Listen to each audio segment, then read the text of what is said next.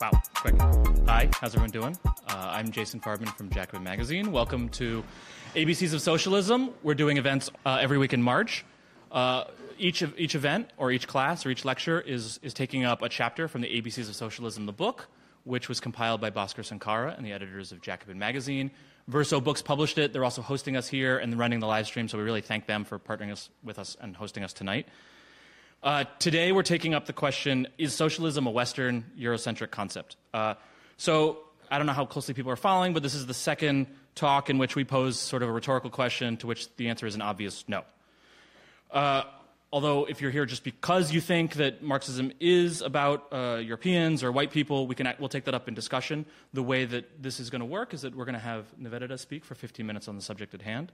And then we're going to have a conversation, her and I, for a, a, few minutes to draw out some of the central points. And then uh, we'll let the, the folks at home go and, and we'll turn off the cameras and we'll open it up to discussion here. Uh, so if you have questions, hold them to the end. We'll, we'll make sure that everybody who wants to uh, gets to participate. Um, this is the session I think that I've been most looking forward to. Uh, the the question is, is incredibly important, particularly today, but it's not one that usually gets taken up as centrally as the question of workers or uh, uh, of human nature. Um, so I think that for a lot of longtime socialists, the answer to the question is, is socialism Eurocentric or does it only care about white people is, is an obvious no.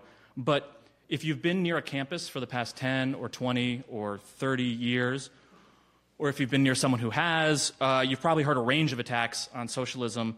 Um, and you know, whether you've been around for a long time or whether you're just uh, joining the, the, socialist left, it's not always clear uh, how to answer these questions, which are, can be quite pervasive in, in, in certain circles. And the, there's a range uh, of attacks that get leveled against socialists. The kindest of these is that there's just a blind spot when it comes to, to Marxism or to socialism, that it just can't account for the non Western world or to race. And at worst, there are charges that socialism or, or Marxism in particular are, are racist or a form of, of, of, racism. And these claims are obviously a huge problem for, for three reasons. Number one, because they're insulting uh, against people who are trying to change the world, uh, the charge that we've somehow ignored or don't care about 80% of the global population is, is sort of ludicrous. Um, and oftentimes, these attacks are made on personal levels uh, to discredit socialists and movements.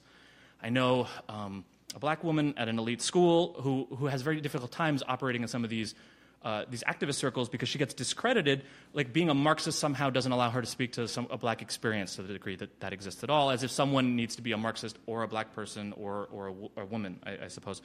Um, and these sorts of attacks really sap the confidence of, of people who are coming into the movement, and what we need is more people organizing with, with, with more uh, confidence. The number two reason that this, these attacks are so dangerous is that there's no alternative presented, that you get attacks on Marxism, um, and they say we shouldn't be socialists, uh, but fail to replace socialism with any sort of positive program. And in a moment where we need more organization, uh, these sorts of attacks just leave people feeling lost and depressed and guilty, and most importantly, disorganized. Uh, and the number three reason that these attacks are so important is because they're wrong. Uh, this is the most important objection, I think, because even if we didn't like the charges against socialism, even if it didn't make us feel very good, uh, and even if they didn't leave us with an idea of what to do, if they held water, then we'd be in deep trouble and we'd have to seriously rethink our project. Uh, but thankfully, these claims do not hold up. Um, whether, like I said, whether you've been around a long time or just getting here, providing all of those answers can be very difficult. So I'm really thrilled to have Nivedita Majumdar here uh, to guide us through these choppy waters. Uh, is an associate professor of English at John Jay College. She's also the secretary of the Professional Staff Congress, which is the CUNY faculty and staff union.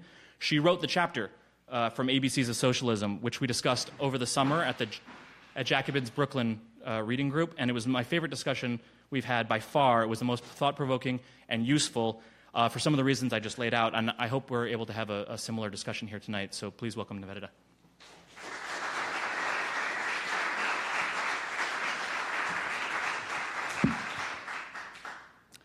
Good evening, everyone.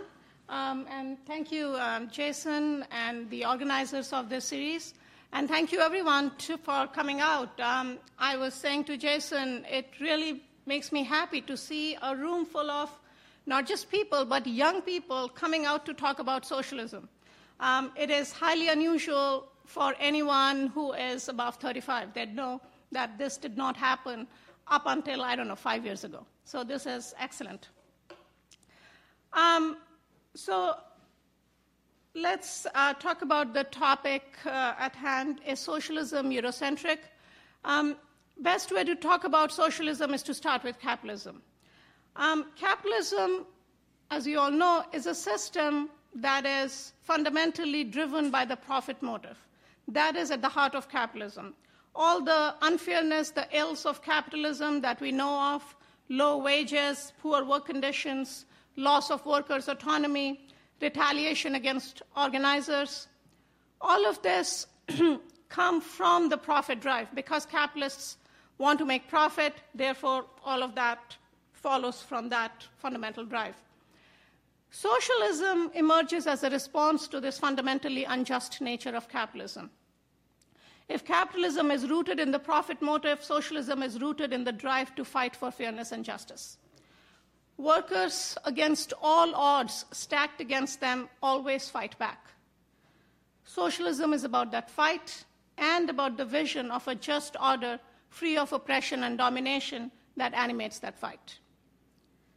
So, if that's capitalism and socialism, the question for us is do these oppositional forces of capitalist exploitation and socialist resistance look different in different parts of the world?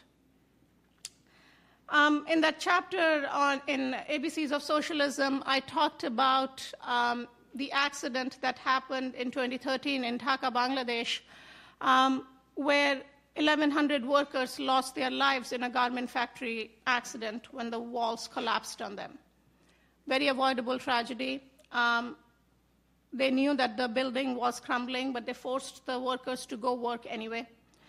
Um, I've been following that since 2015. Um, workers continue to try to organize for better wages, better conditions, and the retaliation against them is brutal. Um, in 2016, last year, last year, December, in fact, just a few months ago, um, several uh, thousand workers participated in a um, wildcat strike, and um, several hundred of them, after that strike, have been arrested and trumped up charges. Um, many workers, many, many more, have lost their job. So it's almost routine, this kind of retaliation. Um, and you know, Bangladesh obviously is by no means an outlier. Um, in March, um, so this month, in fact, earlier this month, um, in India, the courts um, subjected 13 people in an auto factory to life sentence. Their crime they were organizing, um, and several others for smaller sentences. So again, I mean, there is the Marikana massacre in South Africa. Uh, these kind of examples abound. Question is, do these things in the global south look any different than what we see over here? I would say no, they don't. Because in the US as well, we are very aware of how management responds when organizers want better wages, better work conditions. There is the same um, refusal to negotiate intimidation, um, firing of organizers. Again, um, in that piece uh, for ABCs of Socialism, I talked about Walmart in 2015 um, closing five of its offices and 2,200 workers losing their jobs, all um, under the pretext of plumbing repairs. Um, so the retaliation may not be as, as naked, as brutal over here, but that's only because they can get away with it in that part of the world, and here they can't. And, but the drive is the same. There is no difference in what's driving the capitalists or what's driving workers. The charge that socialism is Western assumes that because of socialism's place of origin, i.e., the West, it loses relevance in the non Western world. The fact, however, is that workers are subject to the very same forces of exploitative work conditions, regardless of where they are. They work for bosses who are solely driven by, by the profit motive and have little incentive to address their needs. And workers everywhere also realize that their only option is to struggle if they want improved conditions, and thus, as I said again um, um, earlier, against all odds, they fight back. Now, it is not surprising then that since its inception, socialism has been fundamentally an internationalist thought in both its conceptualization and reach. This is the idea of socialism that animated Frantz Fanon in his battle against French colonialism, the communist Chris Hani in the, uh, the anti apartheid movement in South Africa, Amilcar Cabral as he fought the Portuguese, Walter Rodney and his activism for the disenfranchised across the Caribbean, Che Guevara in Cuba and Latin America. For them and countless others, socialism was a theory and philosophy no less relevant to their reality than it was to the reality of British or American trade unionists. When I think of socialism, I also think of M.N. Roy. How many of you have heard of M.N. Roy? Okay, two hands. Um, look him up. Not surprising, but look him up fascinating personality. He was born in the late um, 19th century in a village in Bengal. He uh, got radicalized in the Indian independence movement. And in his 20s, um, Roy left India to raise funds for an armed insurrection against the British. He traveled from Indonesia to China to Japan, then he was in the US for a while, all the time dodging authorities, making political connections, um, trying to raise both arms and money, um, and traveling in disguise for the most part.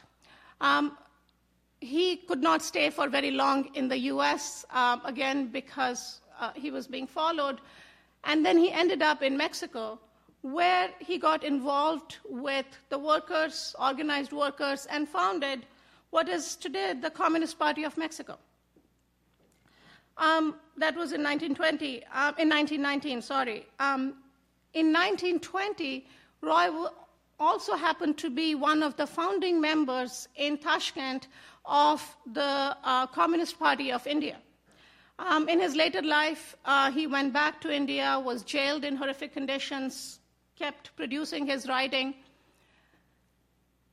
Now imagine how absurd the question whether socialism is Eurocentric is when you pose it in the context of the life of a revolutionary like M.N. Roy from the global south, who founded not one but two communist parties.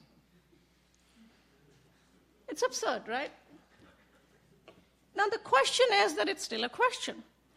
Why? Why then has this question of whether socialism is Western gained currency at this time? I want to suggest that a perspective like this gains resonance only at a time of defeat. Four decades of unremitting neoliberal onslaught on the poor and working people, on wages, on the kind of public funding, on, of basic necessities like housing, healthcare, education, that makes a decent life possible, and the decimation of unions and working class power in general has resulted in an eviscerated left unsure of its own legacy. In this context, the question emerges from an academic left, a left that has been devoid of the lifeblood of movements, the understanding of power and solidarity that movements bring into the larger culture. Without movements, um, there is not very much awareness of what it is that animates the working class. If you are not a working class person, if you are a middle, upper middle class person, you will not naturally gravitate towards the needs and interests of the working class unless there are movements. This is why movements are important. And this is why movements, in many ways, changed the landscape of this country in the 60s and 70s. They certainly changed universities. But since then, you know, there's been a long period of drought. So in academia, what we have today is a well off class who have no reason to gravitate towards working class politics. They do have an interest, however, in retaining their class privileges. So, what we have is a defanged radicalism unthreatening to power structures. The notion that socialism is Western emerges from this quarter. It takes the form of a radicalism that claims to speak for the global South and declares that socialism is unsuited to the realities of that part of the world. Western ideas like socialism, they argue, do not address the cultural experiences of the non West. It's an interesting position. But notice how such a position discredits socialism, right? It's creating a rift within the left, such as it is. But it is not a threatening position to anyone. However, it manages to appear radical because it claims to speak for the non West and claims to speak for an authentic non West. So it's managing all of that in one sweep. Pretty clever. This position is also part of a larger trend in academia of a turn towards issues of colonialism, race, gender, sexuality, and such. There's nothing wrong with this at all. You cannot be a socialist if you're not an anti racist, feminist, someone who is against every form of discrimination and indignity. The problem is somewhat different. It's that analyses of these issues have been largely divorced from the logic of capital and class struggle. To be clearer, what we get today is the anti racism of the privileged that is both unthreatening to power and disengaged with the actual sufferings of the poor and of minorities. We can talk more about this in um, Q&A if you wish about how it also stands to um, serve the interests of a particular class. Um, but I just want to um, quickly note here that uh, the left critique of Bernie Sanders' pres- presidential run reflected a lot of this position, the critique that came from the left. A quick example would be Ta-Nehisi Coates' um, critique of Bernie for his championing of race-blind structural transformation like um, minimum wage or free college. Because Coates argues that those kind of universal programs um, only end up primarily benefiting, the, um, benefiting whites. Now, what such anti racism ignores is the fact that the large majority of workers who would be lifted out of poverty by raising the minimum wage would be people of color, or that the benefits of free college um, would be enormous and weighted overwhelmingly towards working class blacks. I teach at CUNY. Um, you know, a university which I'm sure most of you know is 75% uh, students of uh, minority students. Um, also, more than half, for more than half of our students, their annual income is less than $30,000. Now, my students did not need any training in intersectional thought to um, understand that free college is in their interest. Why, is, why then this opposition to universal programs aimed at transforming structural inequities? And precisely the inequities that sustain racism. It's an anti racism, one that actually enjoys huge popularity in this era, that refuses to see capitalism as the primary driver of inequality.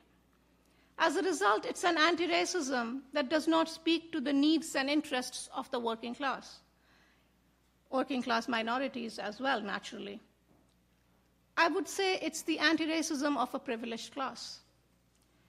If you believe that a universal minimum wage is not particularly beneficial to poor people of color within the country, then you would, excuse me, then you would be similarly critical of socialist politics internationally. If socialist politics do not speak to the racial experiences of US minorities, the argument goes, it is also foreign to the cultural reality of non Western countries. Now, some of the same forces have been at work in the global south, which has similarly witnessed a reign of unchecked neoliberal growth and the weakening of organized left resistance. Um, let me give you an example um, from, my own, um, from my own background. I was in the student left in India, and um, we were fighting, as students everywhere fight, for um, quality and um, accessible education for everyone. And we were also very active in other larger social and political uh, causes. Um, I was lucky to be part of, a, part of the left in a country where it does enjoy, unlike in the US, a much larger resonance both culturally and electorally. Now, do I remember being charged with um, the idea that our fight for educational um, justice and workers' rights was Western, that we were somehow duped by Western thought in following that line. Actually, I do remember. And that charge came from the right, from the cultural right. Um, you know, they were fine with capitalism, but socialism was Western, right? As was feminism, for that matter. You know, it sounds familiar, right? Now, the delegitimization of socialism as Western by a nationalist right in the global South is, of course, understandable.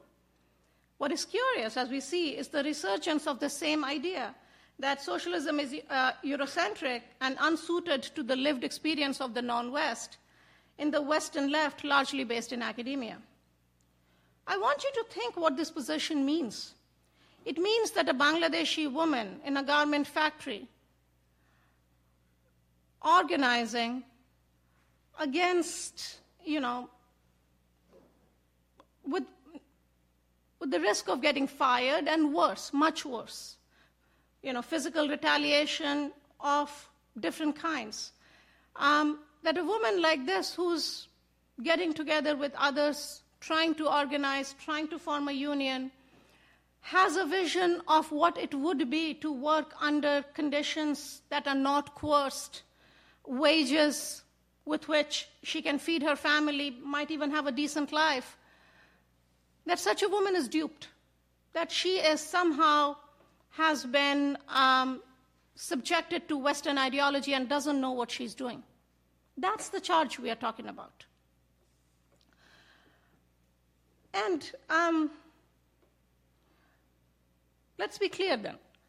A radicalism that believes that socialism is a foreign idea in the non West is, is one that denies the fundamental human response of fighting against oppression to workers in that part of the world.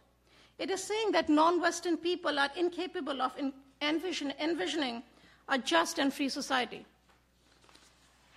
So when US radicals claim that socialism is Western, they are joining forces, we have to be clear, with the right the world over. To embrace the universality of socialism is not to deny cultural specificities, and we can talk more about this in Q&A. People everywhere live and flourish in their immediate and broader cultural, uh, sorry, cultures and communities. But human beings cannot fully thrive in any culture as long as capitalism continues to generate deprivation and powerlessness. Socialism is about the drive to fight against a dehumanized social order and create the conditions for human flourishing. It is a universal drive. Thank you.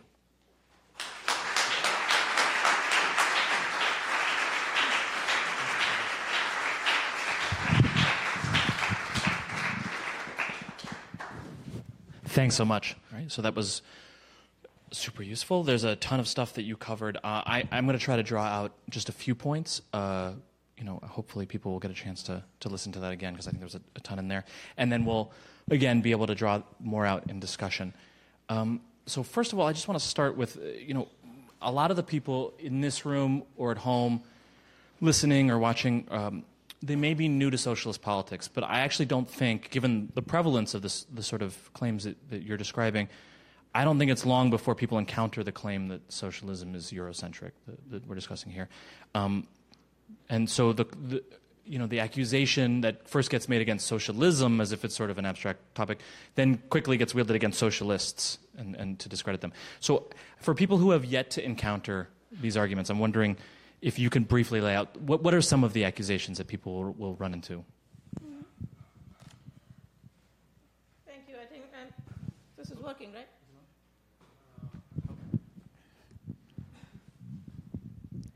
No, I think that's a good question um, because socialists should be prepared with an answer to that. And um, yes, sooner or later, they will um, encounter this idea that um, being socialist, they have been um, somehow been fooled into a Western ideology, and um, that it's also akin to racism. That it's um, you know it's the kind of um, kind of thought that um, now what is the what is the genesis here? Why Eurocentric? Why racist? Because we saw some of it um, in in Bernie's campaign. Some of these charges charges being levied. I think the idea, um, the source of the idea is that because uh, socialists talk about the economy, talk about um, exploitation universally, they somehow miss out on the on the race angle, or um, that internationally speaking, they miss out on the on um, the realities of um, other countries. Um, I think it's of course bogus because um, if we okay, let's uh, first talk about domestically. What socialists are saying is that um, Inequality is produced from capitalism, from an economic system which very systematically exploits people, right? Um, and racism is something that feeds off in that system. It's not the same as exploitation, but racism is something that that cannot be sustained beyond a point if if it is a just system. Nor can you solve racism without solving poverty right? And, um, you know, so conceptual level, it doesn't work. Historically, as I was saying in my talk, all over the world, we have seen that socialism um, has inspired and mobilized millions all over the world in different kinds of movement. Um, and in this country, the civil rights movement was very much influenced by socialism. This is a new thing. This is a new thing where we are seeing that um, you know, the, the, this sort of dichotomization of race and class politics is, is not something that has uh, that this country has always seen. It's, it's new, and once again, it's symptomatic of the ascendance of capital. Because, I mean, who stands to gain if, if you separate the two? If the system doesn't have to be changed, if all you need to do is hire more, uh, you know, black managers, hey, that's cool. That works for the system. So in the in the chapter in the ABCs of Socialism, you explain really well, and you, and you did this in your mm-hmm. talk as well, uh, why capitalism is a, it's a universal system which tends to behave similarly in different parts of the world. Um, but you know, it's it's it, it, you know what people are pointing to isn't entirely wrong. There are clearly observable differences between groups of people, right? This is what we call culture. Culture looks different elsewhere. So how can socialists remain committed to an understanding of capitalism as uh, operating more or less similarly and account for difference, right? How do we do both of these things? Oh, excellent question. Thanks. Um, uh, yes, this idea that um, socialism generates homogeneity, it's, it's a very common misperception. Um, socialism has nothing to do with homogeneity. Um, having said that, before we talk about difference, I just want to take a moment, however, um, and talk about what socialism does believe in. It does believe that um, human beings, when confronted with oppression, with coercion, do not like it, not only do they not like it, they fight back. It is something that is true across cultures and across time. So, yes, we'll come to differences, but it's very hard to be a socialist if you do not believe in this common humanity of all people.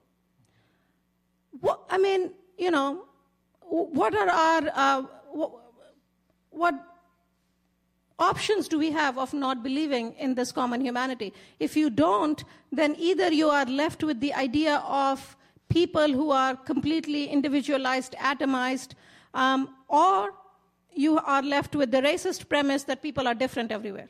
Both of them are demonstrably false. So there is a common bedrock of humanity, and socialism comes out of that.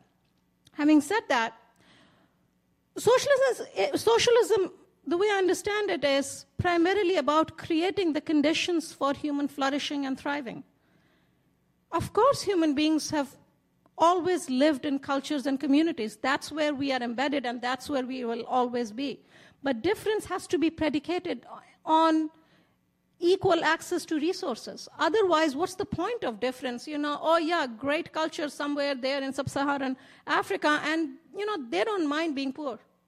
We would be, we would end up saying things like that. So yes, we we uh, we respect difference, we celebrate difference, but there cannot be that celebration without first making sure that we can live in, in conditions of justice and equitable distribution of resources. So I'm really glad you brought up that the, the point about sub-Saharan Africa because you know I, I spent a little little bit of time in the academy, and what, what I was struck by then and now is is how arguments about fundamental differences between the East and West are you know just all over the place, and this winds up making its way into activism, of course, in, in different ways. But you know, this is these are usually put forward by people with anti-racist intentions, right? right?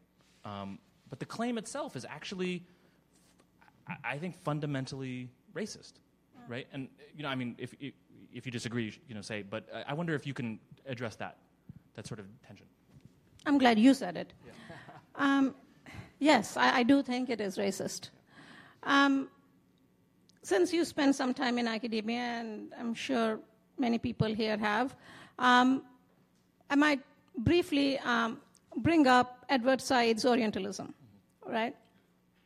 I think most people are familiar with the premise that um, West, um, Western scholarship about the Orient, about the non West, um, developed in a way that um, everything that the West was not was transferred into the East, into the transfer into the non West. So for the West to seem enlightened, uh, to be progressive, the East had to be uh, the opposite of that. That that's how the non West was, um, was constructed in the Western canon, both um, in literature but also in sociology and other branches of knowledge. So, so it was an, you know, an essential idea of East. You do not quite get the reality of the East. There is a, uh, there is a gap between the actuality of the East and the representation that you see in the Western canon. That was, um, that was primarily Said's thesis. Fine. I mean, there might be problems with it, but you know, the basic idea, I believe, is true. Where do academics then go from there? Once you see that, the response should be yes. So let us then tell the truth about the non West. Let us retrieve the histories of the non West. Um, let us show the world that, you know, the non West people struggle the same way, people love the same way, people have similar cultures or different cultures, whatever it is, that that's where the thrust should be to, um, to bring out the particularities and the differences, um, the particularities and the similarities of the non-West, the histories of the non-West. Instead, what we have seen in academia is that um, they have taken the sides, they've taken Said's premise and um, kept it. They have said, yes, the East is East, um, and it is in many ways inscrutable as far as the West is concerned. However, the only difference is it's good.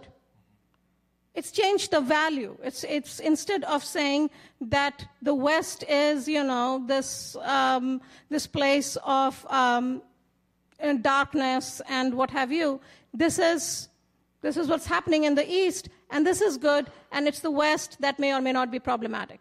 So it's kept that structure intact, but just changed the valuing of it, so which doesn't, you know, make any difference. It keeps that racist premise intact of categorizing um, entire communities of people as different. You know, it, it's it's also like uh, very similar to Huntington's um, uh, treaties that, uh, of clash of civilizations, that there are discrete civilizations. So it's, it's surprisingly similar, even though it comes from this you know, liberal left group, as you're saying. And it makes me think that, you know, at the same time that, that this sort of you know, sort of rejiggering of Orientalism is happening. That the claim, you know, the claim that Marxism is Eurocentric literally means that Marxism can only understand Europe, which, you know, says that Marxists have uh, nothing to say about the developing world or don't understand, which is incredible to think about the contributions that Marxists have made. You, you named a few. And so I wanted to sort of just come back to that and give you a chance to elaborate. Because people, again, you know, maybe new or may not be familiar with this. Uh, can you talk for uh, you know just a moment about the contributions that Marxists have made, both from the third world and, and regarding uh, the, the developing world? Yeah, I think that's quite true. That at present, in this climate, one could very well take a few courses and um, or get into politics for that matter and leave with the notion that um, marxism and marxists do not address the non-western world which is completely wrong. I mean marxism from the very beginning has been focused on um, on on non Western countries. For one reason, it's because that's where the revolutions happened. You know, so for different reasons, Marxism, and because, you know, it is, it is at heart a system which is about exploitation, about human suffering, it trained its eye on that part of the world where you see that kind of exploitation and suffering, you know, at its most intense. So, in, in Marx's own work, in Lenin's work, in Mao's work, you see the, um, the, the, insistence on um, trying to understand those parts of the world. And, you know, um, later, theories like dependency theory or world systems theory, whatever one might, you know, one can have agreements or disagreements about these things, but the point is there is a rich Marxist tradition of trying to understand the non-Western world, uneven development, how, what is the relationship between feudalism and capitalism, not only in the West, but in the non-West. So this all has been completely a part of the Marxist, uh, you know, Marxist scholarship. And um, like you said, um, I mentioned this um, in my talk that um, scholars all over, uh, all over the non-West have um, taken on the prism of Marxism to understand. You know, I mentioned Fanon, and I mean, I just uh, mentioned uh, Mao, um, C.L.R. James. I mean, there are numerous such. I mean, that, to me, again, it's it seems absurd to say that Marxism does not say much about uh, about the non-West. In fact, I do not know any other tradition that does more than Marxism. So uh, this is uh, my last question, and I, and I just want to read uh, something that you wrote in the ABCs of Socialism. You wrote, uh, Capitalism does not merely oppress workers on the factory floor. It creates an entire culture in which the logic of oppression and competition become common sense. It turns people against each other. And we've discussed this a little bit in, in each session, but I think it's important to bring up now because what this what this suggests is that the building class struggle, building working class struggle, then requires overcoming obstacles amongst workers. And that it means challenging things like racism and sexism and nationalism um, and other forms of bigotry amongst some sections of the work, of working class. And then elitism in, in other sections of the working class and, and all these sorts of divisions. So I find that oftentimes left debates around these questions can become overly binarized. So, for example, with race, it's, it's either we talk about class or we take up race, or we take up class or we take up gender, and so on and so forth, right? So, I guess the last question I'll ask you is how do we do both effectively in a way that draws, the, draws this out clearly? Um, okay, I want to answer this question in two parts. How we do it. Um, I think we do it in, in a particular way when we are organizing as organizers. And, you know, I, um, I'm a union organizer myself. When you go talk to people, you engage the whole person. You don't engage this or that aspect of their reality. You, you sit down and you listen and you talk to them. And, you know, you engage with their deepest held beliefs of different kinds, and some of those could be misogynistic, racist, or what have you. Um, and it is the organizer's task then to draw connections between those beliefs and aspects of their lived reality and show the disconnect you know so a worker could very well believe that you know the immigrant worker or the black worker is the problem then it becomes the organizer's task to show other aspects of that worker's life and say that that's not the issue here the issue is the boss you know you remember such and such time this happened and now this has happened so when you talk to people when you organize you have to um, you have to engage these different aspects of people's deeply held beliefs. There is no separation of, um, you know, of race, class, or, you know, whatever else. Um, having said that, I also believe, though, analytically, this is at the level of organizing. Analytically, we, also, we have to be clear as socialists, and I said this in my talk, that capitalism is the primary driver of inequality. So when we say that we want to do um, race and class, they are not at the same level. Yes, we want to get rid of racism. How could we not? But you cannot get rid of racism unless you understand and fight against capitalism. It is, it is a first, yes, it is a primacy, and people are afraid to say this now. People are apologetic, but I don't see how um, you can be a socialist without granting this primacy to the economic, to the economic. Um, so, so yeah, so that's you know that's at the level of um, that's at the level of analysis. Um, again, I mean to you know to um, maybe elaborate on it a little bit uh, on the question of race and class. If you take class out, right, as a socialist, then all you are left in terms of anti racist politics are you know, programs like affirmative action, which are great. But what is affirmative action other than fighting for crumbs? The pie is the same. You're not changing how much people are going to get. It's like, okay, we'll get a little bit more.